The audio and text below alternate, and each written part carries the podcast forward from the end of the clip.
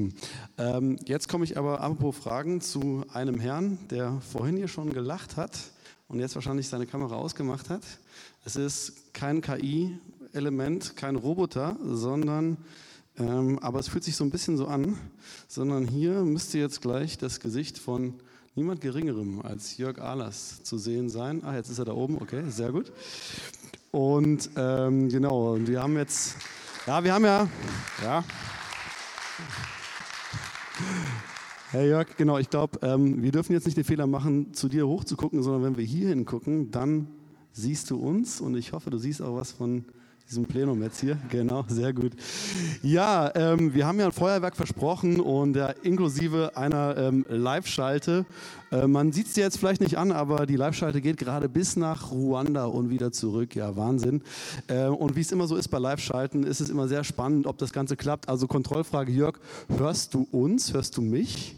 Dann gib mal, dann nick mal wenn du mich hörst. Ja, sehr gut. Jetzt frage ich auch mal, genau, Jörg, ja, hören wir dich auch schon? Das kann ich euch nicht sagen, das müsst ihr mir beantworten. Ja, ich höre euch klar und das, das klingt sehr, sehr gut. Das klingt sehr, sehr gut. Ähm, Jörg, ich habe mir das so gedacht, dass ich ähm, einleitend vielleicht ein paar Sachen äh, sage, die ich oder wir als Gemeinde mit dir verbinden. Und äh, du sollst aber auch die Chance haben, ähm, das noch zu ergänzen. Und äh, zu deinem Vortrag kann ich sagen, da haben wir es jetzt explizit so vorgesehen, dass wir direkt im Anschluss, weil du nachher bei der Podiumsdiskussion leider ja nicht ähm, so gut mitwirken kannst, ähm, weil es dann organisatorisch schwierig wäre, dass wir aber jetzt eifrig sozusagen notieren dürfen, während dein Vortrag, dein TED-Talk gleich kommt äh, und dann äh, gleich im Nachgang nochmal dir ein paar Fragen direkt stellen können. Dazu sind wir wirklich eingeladen. Das ist heute heute nicht nur eine Frontalveranstaltung, Wissensvermittlung, Information von vorne ist, sondern dass wir eben auch miteinander als Christen, als Kirche im Gespräch sind. So, jetzt aber, wer ist der Mann, der hier hinten über mir thront? Ähm, ja, Jörg Ahlers ähm, in dieser Gemeinde schon seit längerem als einfach der weltbeste Kinderarzt bekannt, der viele Familien glücklich gemacht hat und in großer Not geholfen hat. Und darüber hinaus, Jörg, kann man glaube ich auch sagen, hast du seit jeher auch ähm, ein große, eine große Leidenschaft, ein großes Feuer ähm, in dir für dieses Thema. Ähm, Verantwortung mit dem Globus, ähm, Nachhaltigkeit und äh, was wir da tun können. Und du hast dich ja auch sehr dafür stark gemacht, dass überhaupt diese Veranstaltung heute stattfindet. Schon mal vor ein paar Jahren, als du noch äh, in Deutschland warst. Und ähm, da hast du mich auch schon mal gefragt, hey, Walle, könntest du dir vorstellen, da so eine Veranstaltung mit zu moderieren? Und jetzt ist es also soweit äh, gekommen. Das heißt, da hast du schon, bist schon ganz lange dabei. Vor zwei Jahren ähm, durften, mussten wir ähm, euch ähm, als Familie also du mit deiner Eva und, ja und euren Kids Jakob und Lilly durften wir euch verabschieden und seitdem ähm, wohnt ihr als Familie in Ruanda, wo du ähm, wirkst ähm, im Zusammenhang mit der medizinischen Infrastruktur, dort schaust, was du mit aufbauen kannst, mit anpacken kannst. Ihr unterhaltet uns ähm, als Familie immer wieder mit lesenswerten Blogbeiträgen und Ruanda-Post, wo man mitgenommen wird und mitkriegt, was ihr erlebt, nicht nur in deiner Arbeit, sondern auch in der Nachbarschaft, wo ihr einfach reingestellt seid, wie ihr da euren Beitrag leistet. Das ist wirklich sehr, sehr inspirierend, das immer so mitzukriegen und ähm, damit auf die Reise genommen zu werden. Und natürlich fragen wir uns, ähm, Jörg, als jemand, der diese Veranstaltung hier schon mit initiiert hat und der jetzt nochmal eine ganz andere Perspektive hat, eben aufgrund deiner aktuellen Situation, was ähm, du uns heute mitgeben kannst. Aber sag doch zunächst mal, war dieser Monolog jetzt am Anfang halbwegs treffend zu dem, ähm, was ähm, du auch tatsächlich machst und erlebst als, als ähm, an deinem Ort, wo du gerade bist? Kannst du die ersten drei Sätze nochmal wiederholen? das waren, ähm, waren glaube ich, waren, glaub ich, sehr lange Sätze. Ich drehe dich mal ein bisschen. Also alles gut, alles gut. Ähm, ja. Ähm, ja, ich glaube, das trifft sehr gut. Ähm, das ist jetzt aus der Ferne irgendwie gar nicht so einfach, immer so ein Gefühl dafür zu haben, wie viel von dem, was wir hier erleben, irgendwie bei euch ankommt. Ähm, man versucht das immer, indem man was schreibt, indem man mal telefoniert mit irgendwem, einen Rundbrief verschickt. Aber wie viel ihr euch dann wirklich so vorstellen könnt, ähm, weiß ich gar nicht. Äh, was ich aber sagen kann, irgendwie, ähm, also bevor man ins Ausland geht, fühlt sich das immer so ganz wild an und man denkt sich, ach du Schreck, was macht man da und kann man das sich zumuten, seinen Kindern und allen möglichen. Und wenn man dann mal hier ist, dann fühlt sich plötzlich so normal an irgendwie. Also wir führen ein normales Leben mitten in dem afrikanischen Chaos ähm, um uns herum, wie das manchmal so ist, freuen uns über viele Dinge, ärgern uns manchmal und genau versuchen unseren Beitrag zu leisten, irgendwie hier und in der Umgebung, äh, im Krankenhaus, in der Nachbarschaft und genau. Ja. Jörg, wir kriegen ja immer von dir mit, ähm, vor allem dann, wenn wir regelmäßig auch für euch ähm, spenden als Gemeinde. Dann kriegen wir auch meistens noch mal ein paar Bilder und ein paar aktuelle Eindrücke. Beim letzten Mal waren es, glaube ich, habe ich noch Bilder im Kopf von Yogakursen, von ähm, Tauschgeschäften in der Nachbarschaft, wie man da einfach miteinander handelt und irgendwie Community bildet ähm, und von so einem kleinen Frühchen ähm, bei euch auf der Station. Äh, was füllt momentan so deine Woche? Wie müssen wir uns so die Jörg Ahlers Woche vorstellen? Ähm, also ich, äh, also meine Woche ist geprägt von Krankenhaus natürlich. Ich bin in zwei verschiedenen Krankenhäusern, ungefähr so zur Hälfte meiner Arbeitszeit in dem einen und zur Hälfte in dem anderen, was so ein bisschen den Vorteil hat, ähm, dass ich gar nicht alle Arbeit selber machen kann, weil das ist manchmal sonst der Reflex, ach, da kommt jemand, dann kann ich ja was anderes machen. Ähm, und äh, das ist sehr gut, weil das einfach so nicht funktioniert, sondern ich versuche eben möglichst da ein bisschen die, die ähm, überhaupt den Ansatz zu verbessern und die Ressourcen und was man wie macht äh, und das den Leuten da ähm, so ein bisschen beizubringen, beziehungsweise irgendwie gemeinsam einen Weg zu finden, wie man das verbessern kann. Und da pendle ich so ein bisschen halt zwischen den Kliniken hin und her. Ähm, seitdem ich zwei Kliniken ähm, äh, in zwei Kliniken aktiv bin, ist es ein bisschen besser, weil ich von der einen Klinik abends nach Hause fahren kann. Vorher war ich dann irgendwie zweimal in der Woche abends weg. Das war so ein bisschen anstrengend für die Familie. Jetzt ähm, genau, ist es da so ein bisschen besser. Und die Wochenenden füllen sich immer auf wundersame Arten. Man hat immer plötzlich Besuch, der irgendwie im Garten steht, weil man vergessen hat, das Tor zuzusperren. Und dann laufen die halt hinten rein und äh, freuen sich, dass sie auch mal da sind. Und wir freuen uns dann auch mal, dass die da sind. Und das ist meistens vom Timing her anders, als wir das von Deutschland so gewohnt sind, irgendwie, wo man halt irgendwie was plant. Und ähm, genau deswegen äh, ist man dann auch immer ja da irgendwie gefüllt und dann ja, kriegt man natürlich auch mit von den Sorgen und Nöten, äh, die die Nachbarn haben, genauso wie von den schönen Sachen. Also man kriegt mit, dass einer irgendwie verzweifelt einen Job sucht oder irgendwie Geld braucht für irgendwas, genauso wie man mitkriegt, dass irgendwo ein Kind geboren wird und man auf eine Hochzeit, man ist überhaupt auf sehr viele Hochzeiten eingeladen. Ähm, hier als, als äh, weißer Gast ist das irgendwie ganz gut, wenn man da auf eine Hochzeit auftaucht sozusagen. Deswegen ist das, kann man sich damit auch die Wochenenden füllen, ähm, wenn man nicht lernt, irgendwann auch mal abzusagen. Also ich glaube, dass sich die Wochenenden ganz von selbst füllen, das ist auf jeden Fall was, was äh, uns verbindet und was man in Ruanda ebenso wie in Deutschland kennt. Aber damit soll es, glaube ich, genug zur Einleitung sein und wir wollen jetzt vor allem auf das gucken, äh, was du Besonderes ähm, vielleicht auch mit deinem ähm, Background äh, zu sagen hast zu dem Thema, was wir heute haben mit ähm, brennenden Welten und möglicherweise pennenden Kirchen. Cool, dass du uns zugeschaltet bist, Jörg. Okay, ich werde das mal versuchen. Äh, zum einen technisch und zum anderen inhaltlich ist es eine Herausforderung, weil, ähm, also ihr werdet es gleich merken, weil natürlich hier von meinem Projekt her die Nachhaltigkeit nicht das äh, Nummer eins Thema ist. So geht es schon gleich mal schief. Einen Moment. Das müssen wir nochmal ändern. Hier, Sekunde. Das war nämlich verkehrt. So, ich habe es gleich.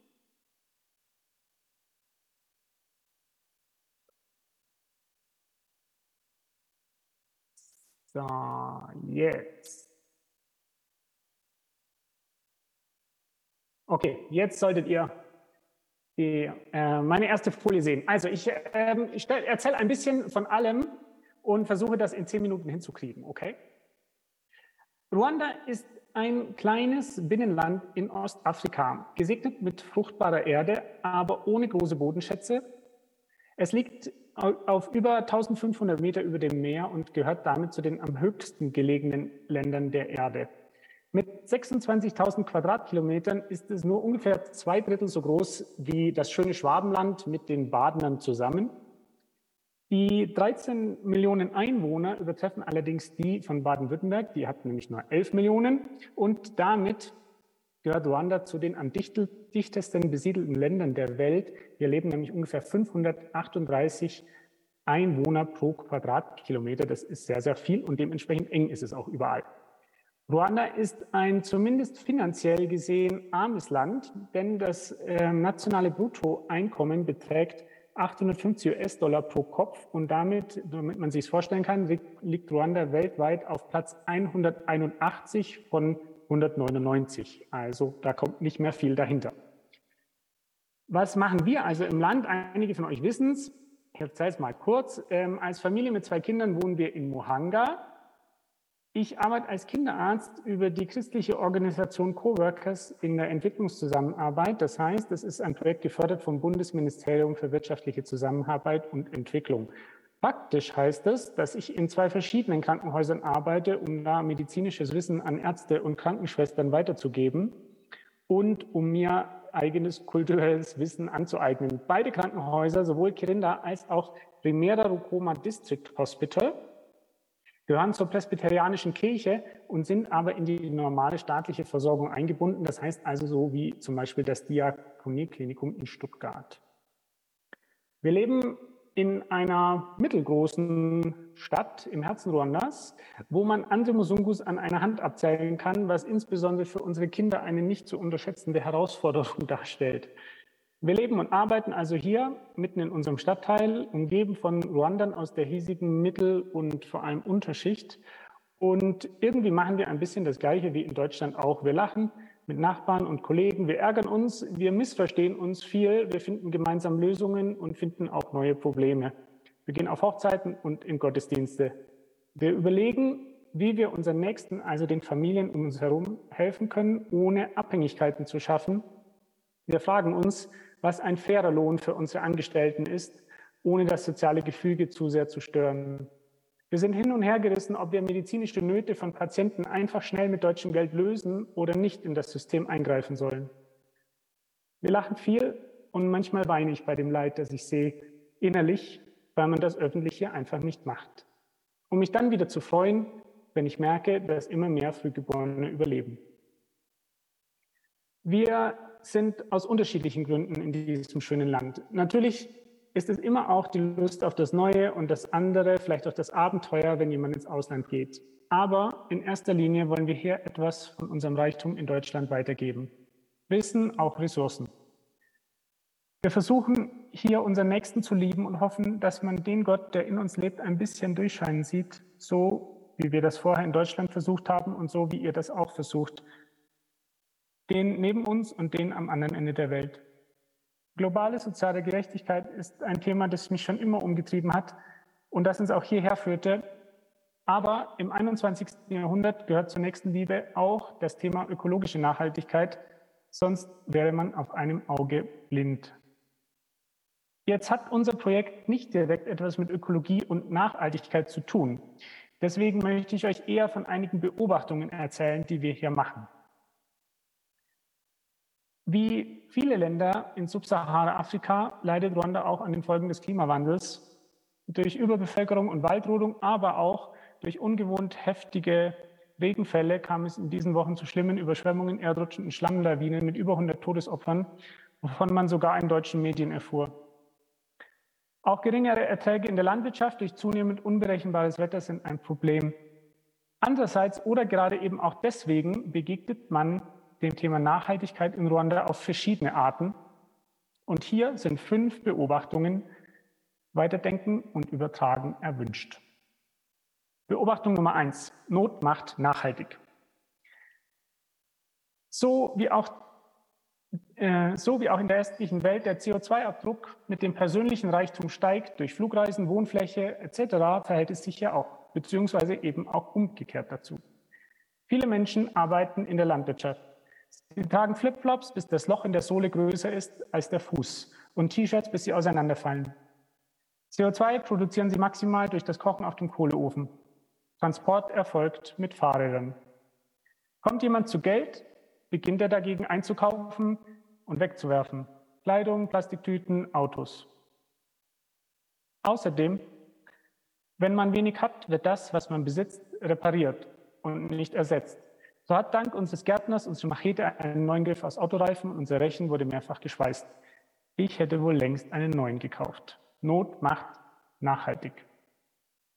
Zweite Beobachtung. Nachhaltigkeit benötigt Bildung. Eine unserer ersten Anschaffungen hier war ein Komposthaufen im Garten. Doch bis heute ist es schwer, unseren Gärten zu erklären, dass Plastik darin nichts verloren hat, weil es nicht verwittert, weil es dann 100 Jahre dauert und es danach immer noch im Garten liegt anders als die braune Papiertüte. Wer soll das denn bitte verstehen? So finden wir uns im Kuhmist unseres Nachbarn, der als Dünger auf unserem Rasen verteilt wurde, dann auch reichlich Plastik und Metall, Zahnpastatuben und Batterien. Apropos Batterien. Kleine Geräte in der Klinik sind oft batteriebetrieben. Und die Batterien sind eigentlich immer leer, denn es werden die billigsten Produkte aus Asien verwendet. Nach einigen Monaten konnte ich einerseits den Batteriemüll nicht mehr mit ansehen, der dann hier einfach verbrannt wird, und war andererseits genervt von den selten funktionierenden Geräten. Also besorgte ich aus Deutschland ein Ladegerät und Akkus. Leider musste ich feststellen, dass Akkus einlegen, warten, bis die Anzeige 100 Prozent erzeigt und dann verwenden und Akkus auf gar keinen Fall wegwerfen, wenn leer, dass all dies bisweilen zu komplexe Anforderungen sind, weil das Prinzip dahinter nicht von Kindesbeinen an gelernt wurde, wie dies bei Kindern in Deutschland der Fall ist. Nachhaltigkeit braucht Bildung. Beobachtung Nummer drei. Nachhaltigkeit braucht große und mutige Entscheidungen. Ruanda gilt als Vorreiter in nachhaltiger Entwicklungspolitik in Afrika. 2021 präsentierte Ruanda als erstes Land ambitionierte nationale Klimaziele.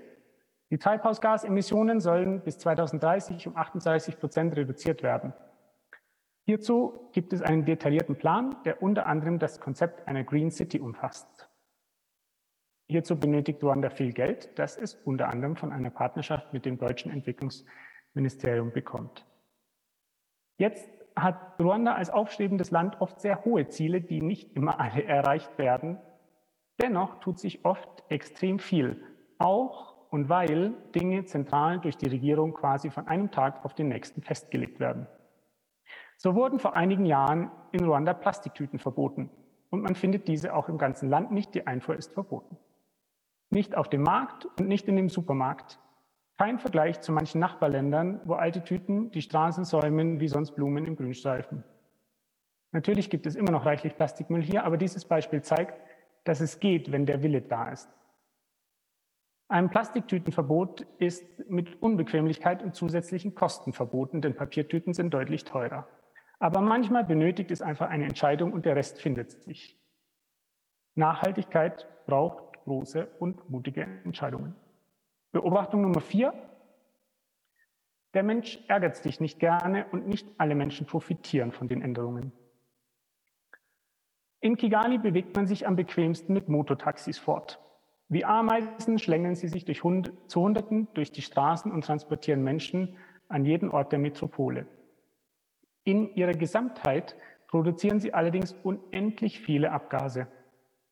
Eine politische Idee ist, sie durch Elektroroller zu ersetzen, die auch innerhalb der Metropole sehr gut funktionieren. Allerdings haben viele Menschen in Benzinroller investiert oder sind diese einfach gewohnt und wollen sich ungern verändern. Man munkelt, dass neben den lockenden Investitionen in E-Infrastruktur auch eine Verdreifachung der Versicherungskosten der Benzinroller zu einem forcierten Umdenken führen soll. Die mutigen Entscheidungen der ruandischen Politik lassen sich auch aufgrund fehlenden Widerspruchs seitens der Bevölkerung viel einfacher durchsetzen als bei uns, ohne dass ich jetzt weiter in äh, politische Tiefen einsteigen möchte. So kommt das Land voran, bisweilen auch zu Lasten Einzelner. Beobachtung Nummer fünf. Man gewöhnt sich an alles. Wenn man in Ruanda ankommt, kommt dem versierten Afrikareisenden etwas komisch vor. Der sonst in fast allen afrikanischen Ländern allgegenwärtige Müll am Straßenrand fehlt hier. Ruanda ist unwahrscheinlich sauber. Grund hierfür ist, wie zuvor schon beschrieben, weniger ein persönliches Umweltbewusstsein des Einzelnen als vielmehr Sauberkeit als Staatsräson.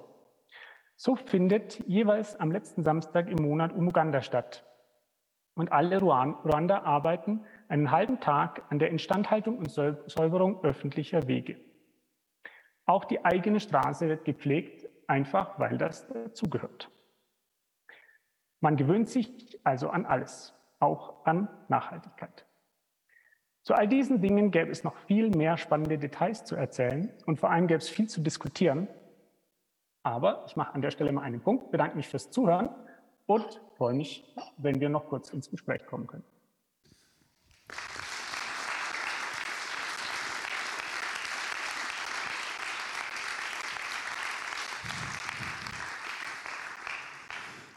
Herr Jörg, Wow, vielen Dank. Das war jetzt ähm, mega spannend. Da ist so viel kurz angerissen worden. Das schreit wirklich danach, dass wir dem noch ein bisschen ähm, nachgehen, weil du ja wirklich die Punkte nur so kurz angedeutet hast. Aber ich glaube, was sofort klar geworden ist, ähm, den Blick zu weiten, was wir eben heute uns auf die Fahne geschrieben haben in der Veranstaltung. Es ist auf jeden Fall lohnenswert zu gucken, wie haben das andere, wie handhaben das andere. Wir haben schon gesehen, Sauberkeit als Staatsräson, die dann auch wirklich ähm, spürbar wird am Straßenrand, mega inspirierend. Ähm, mein schwäbisches Herz hat natürlich gelodert, als ich ähm, die Kehrwoche gesehen habe, die ruandische Kehrwoche, überragend. Ähm, ja, und da waren jetzt wirklich so viele ähm, kleine Beispiele drin äh, dabei, Jörg, die, wo es sich lohnt, ähm, dem nachzugehen. Und ich würde mal das mit den ähm, Batterien nehmen. Ne? Also mein Gedanke war, Klar, der Jörg kommt dahin, sieht, meine Güte, die kaufen den billigsten Schrott. Das funktioniert vorne und hinten nicht, aber es wird einfach so immer so weitergemacht. Man scheint nicht drüber nachzudenken, bis du dann gesagt hast, hey Leute, sollen wir das nicht mal anders machen? Hier habe ich ein Ladegerät, das sind aufladbare Batterien, bitte nicht wegschmeißen. Es klappt nicht so richtig. Aber das ist so ein Beispiel, wo man sofort sagt, ach natürlich oder warum checken es die Leute denn nicht? Es ist doch eigentlich nicht so schwer, man müsste es doch leicht vermitteln können. Ähm, da kommt man natürlich leicht in eine Haltung rein, ja, aber wir, wir wissen ja, wie es läuft.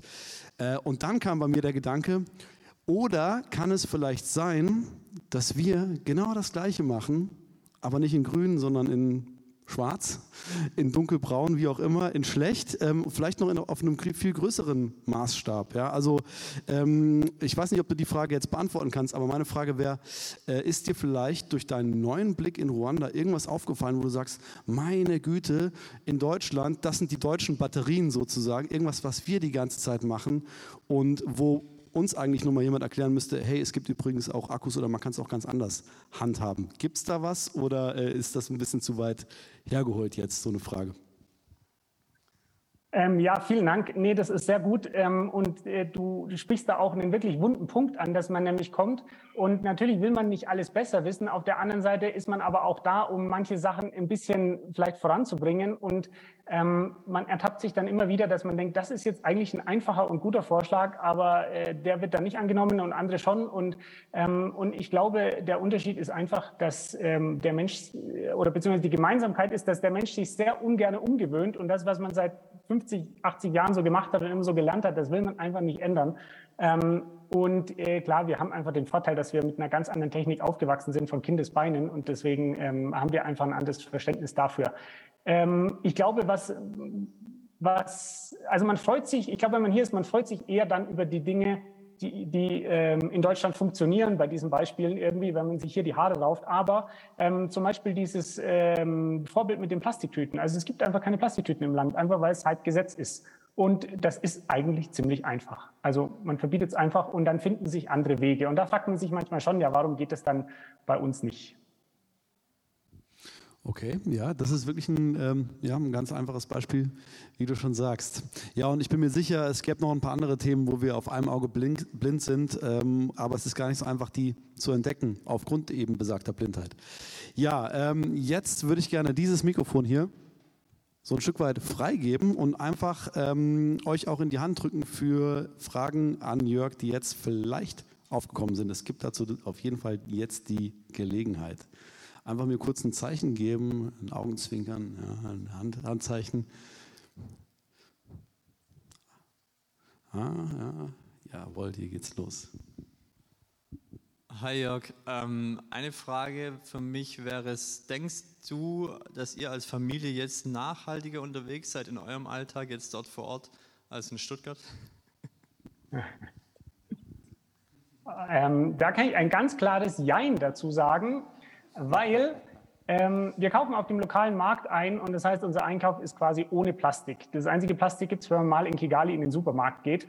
Ähm, das ist auf jeden Fall sehr nachhaltig. Die Produkte sind regional. Ähm, ich glaube, ein bisschen pestizidverseucht, aber ansonsten ähm, sieht es ganz gut aus. Was ein bisschen schlecht ist, ist mein CO2-Abdruck aufgrund meiner Fahrtstrecken zu den Krankenhäusern. Das ist ein bisschen übel. Ähm, ja, also insofern kommt es ein bisschen darauf an, wo man hinguckt. Ähm, das, das lässt sich das ein bisschen schlecht vermeiden gerade. Ja, aber so wie gesagt, durch das, ähm, der Mensch ist ja einfach so ein Bequemlichkeitstier und das ist, glaube ich, bei diesem Thema das ganz große Ding. Ähm, man, man nimmt halt Bequemlichkeit in Anspruch. Ähm, und wenn es halt Sachen gibt, die abgepackt sind, dann kaufen die sich viel einfacher, man spart Zeit. Ich habe in Deutschland beim Einkaufen auch nicht immer die Zeit, äh, jeden Pilz einzeln in die Hand zu nehmen oder sowas. Und hier ist es aber so, es geht nicht anders und dann macht man das und dann geht's auch. Und dadurch ähm, ja, haben wir wesentlich, wesentlich weniger Müll als in Deutschland. Vielen Dank. Du hast ja ähm, gerade auch gesagt, ähm, das Thema Bildung ist ein ganz großes oder auch bei den Batterien. Ähm, manche Sachen sind gelernt, manche sind nicht gelernt. Deswegen fände ich auch eine spannende Frage, wie schätzt du es ein mit Blick auf deine Kids? Ähm, was macht das mit denen jetzt, diese Erfahrung, die ihr als Familie da gerade habt, ähm, was sie da mitkriegen in, in ihrer Bildung, in ihrer Kindheit, schon frühesten, äh, frühen Kindheit? Was macht das mit Blick auf ähm, globale Verantwortung und Nachhaltigkeit? Siehst du da auch einen Effekt ähm, durch diese zwei Länder, die man jetzt eben kennengelernt hat? Ähm, also ich glaube, dass die Kinder, vor allem der Jakob der Große, der ist jetzt acht, dass der unheimlich viel hier lernt und unheimlich viel auch reflektiert für sich ähm, der Jakob erlebt aber auch unheimlich viel Anstrengendes, weil wenn wir hier aus dem Haus gehen, dann schreien alle Musungu, Musungu und kommen angelaufen und wollen gucken und wollen anfassen und der Jakob ist extrem genervt davon und verlässt sehr ungern unser Haus. Ähm, das sind schon relativ extreme Erfahrungen für ein Kind, die er da manchmal machen muss.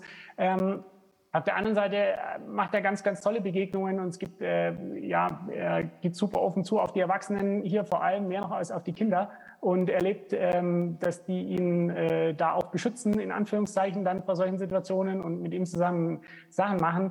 Ähm, das heißt, ich glaube, äh, was dann davon überwiegt und was die mit nach Hause nehmen, das weiß ich jetzt noch nicht, aber ähm, ich glaube auf jeden Fall, ähm, dass man die Welt aus einem anderen Blickwinkel sieht, wenn man mal eine Zeit lang in einem anderen Land länger gelebt hat. Ja. Da sind wir uns, glaube ich, einig. Der Blickwinkel, die Kids von dir haben auf jeden Fall schon ein bisschen mehr Weitblick, als vielleicht äh, der typische ähm, Stuttgarter so automatisch mitkriegt. Und ich springe nochmal einmal nach ganz hinten für die nächste Frage. Äh, hi Jörg, ähm, mich würde interessieren, wie gehen die Menschen vor Ort mit Hoffnung um? Einerseits sind sie mit am stärksten betroffen als wir in Deutschland, weil wir uns noch versuchen, durch Technik rauszukaufen. Gleichzeitig hat man manchmal den Eindruck, je mehr man weiß in der Statistik, in der Wissenschaft, desto depressiver wird man. Ähm, ja, welche Rolle kriegt man das Ruder noch umgerissen? Welche Hoffnung haben die Menschen vor Ort bezogen auf das Thema? Also ähm, ich, ich, ich, spreche jetzt mal von dem größten Teil der Bevölkerung und das ist die einfache Bevölkerung, na? also nicht die Mittelschicht und nicht die Oberschicht. Ähm, es ist so, dass man hier viel mehr von heute auf morgen lebt. Und die Leute machen keine Pläne für das, was in drei oder zehn Jahren ist, weil das Leben einfach nicht planbar ist. Ähm, es stirbt sich schneller, das Haus stürzt ein, man hat plötzlich Schulden oder irgendein großes von außen nicht beeinflussbares Ereignis verändert das Leben ganz grundsätzlich. Und deswegen sind es die Leute gewohnt, gar nicht so sehr zu planen.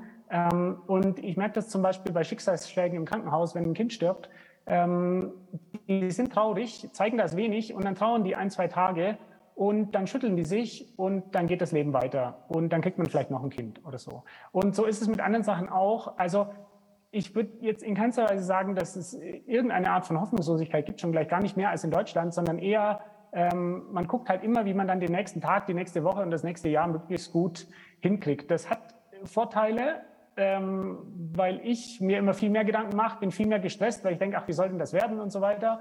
Und wie sollen wir das hier hinkriegen? Und ich gewöhne mir das so langsam an, dass ich denke, okay, ich brauche jetzt auch keinen Plan für in drei Wochen machen, weil wenn ich mit jemandem was ausmache, dann sagt er mir so zwei, sowieso zwei Tage vorher, er kann jetzt nicht. Ähm, und äh, das heilt mich so ein bisschen. Auf der anderen Seite trägt es natürlich auch dazu bei, dass manche Sachen, die man einfach langfristig planen muss, halt auch nicht in die Gänge kommen hier. Ne? Das ist so ein bisschen die Kehrseite der, der Medaille. Aber man muss sich eben immer möglichst das Beste aus beiden Welten mitnehmen. Ja, aber grundsätzlich haben die Leute hier viel Hoffnung, würde ich sagen. Ähm, es passt ein bisschen äh, zu der eben gestellten Frage, denn ich habe mich eben gefragt, ist denn für die, ich sage mal, allgemeine Bevölkerung das Thema Nachhaltigkeit überhaupt ein Thema?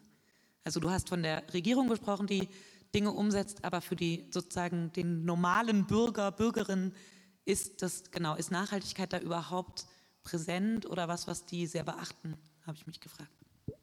Ähm, also ja, das kommt jetzt darauf an. Ich glaube, der, der, der Horizont ist einfach viel kleiner, weil man sich halt beschäftigt mit, mit seiner Ernte und seinem Dorf und, und wie man persönlich vorankommt. Und diese globalen, komplexen Zusammenhänge, die wir auch schon äh, im Kindergarten und in der Schule lernen, die lernen hier die aller, allerwenigsten Kinder irgendwie kennen. Und deswegen wissen die auch, glaube ich, wenig, was wie zusammenhängt. Und ja, die Leute merken, ähm, dass äh, es vermehrt wetterbedingte Katastrophen gibt und dass das Wetter nicht mehr so berechenbar ist wie früher und dass eine Ernte futsch ist, weil man sie zu früh gepflanzt hat, weil es eben dieses Jahr der Regen nicht im Oktober kommt, sondern erst im November und dann ähm, ja, war es halt nichts mit der Saat. Das merken die schon.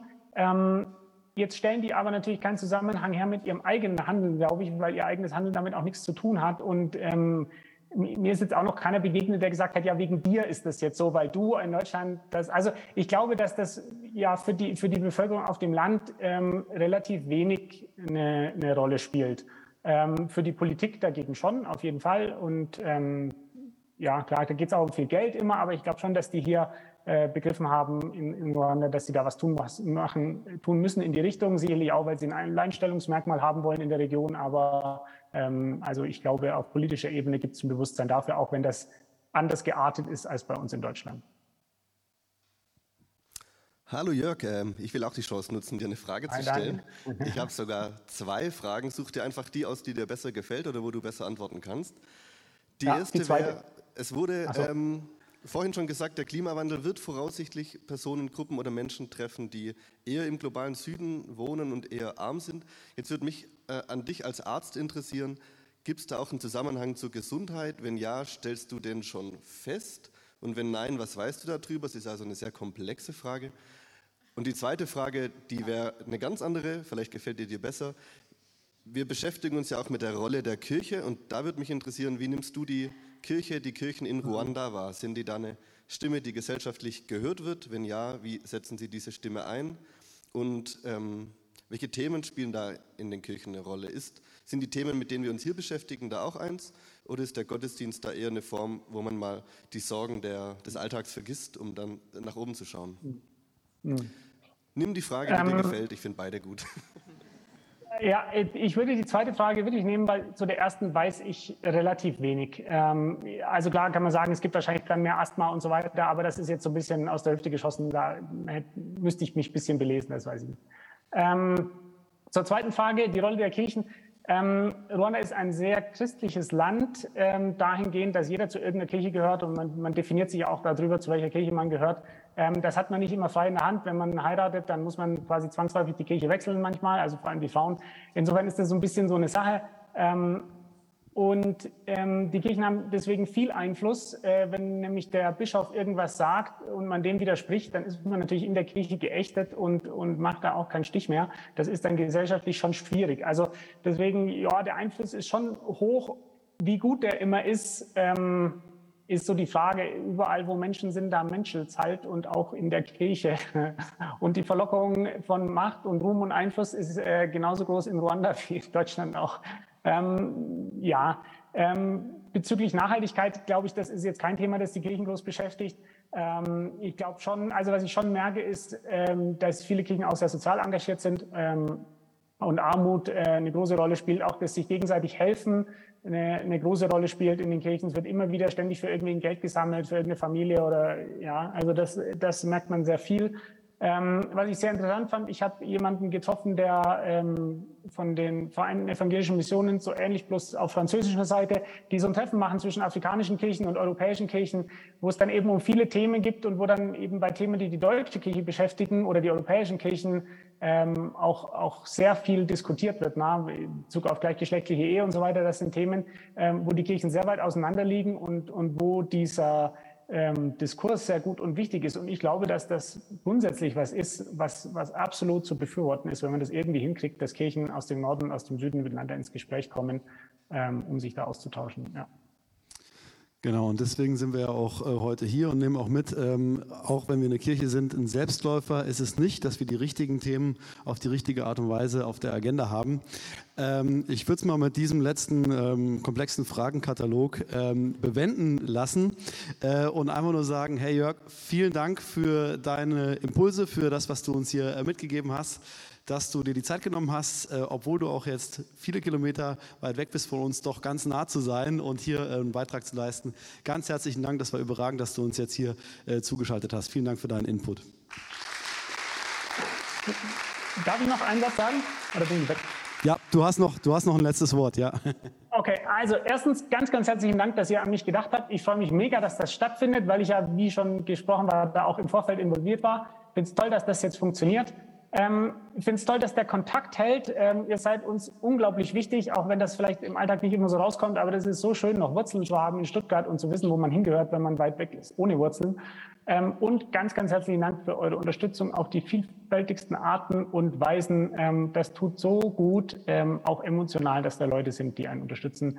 Sei es finanziell, sei es dadurch, dass ihr uns Sachen mitgebt oder dass jemand mal schreibt oder so. Ganz, ganz, ganz herzlichen Dank. Ohne das, glaube ich, wäre es wirklich, wirklich schwierig. Und ich wünsche euch noch eine ganz tolle Tagung und richtig gute Gespräche. Vielen, vielen Dank, Jörg. Die werden wir haben. Ja.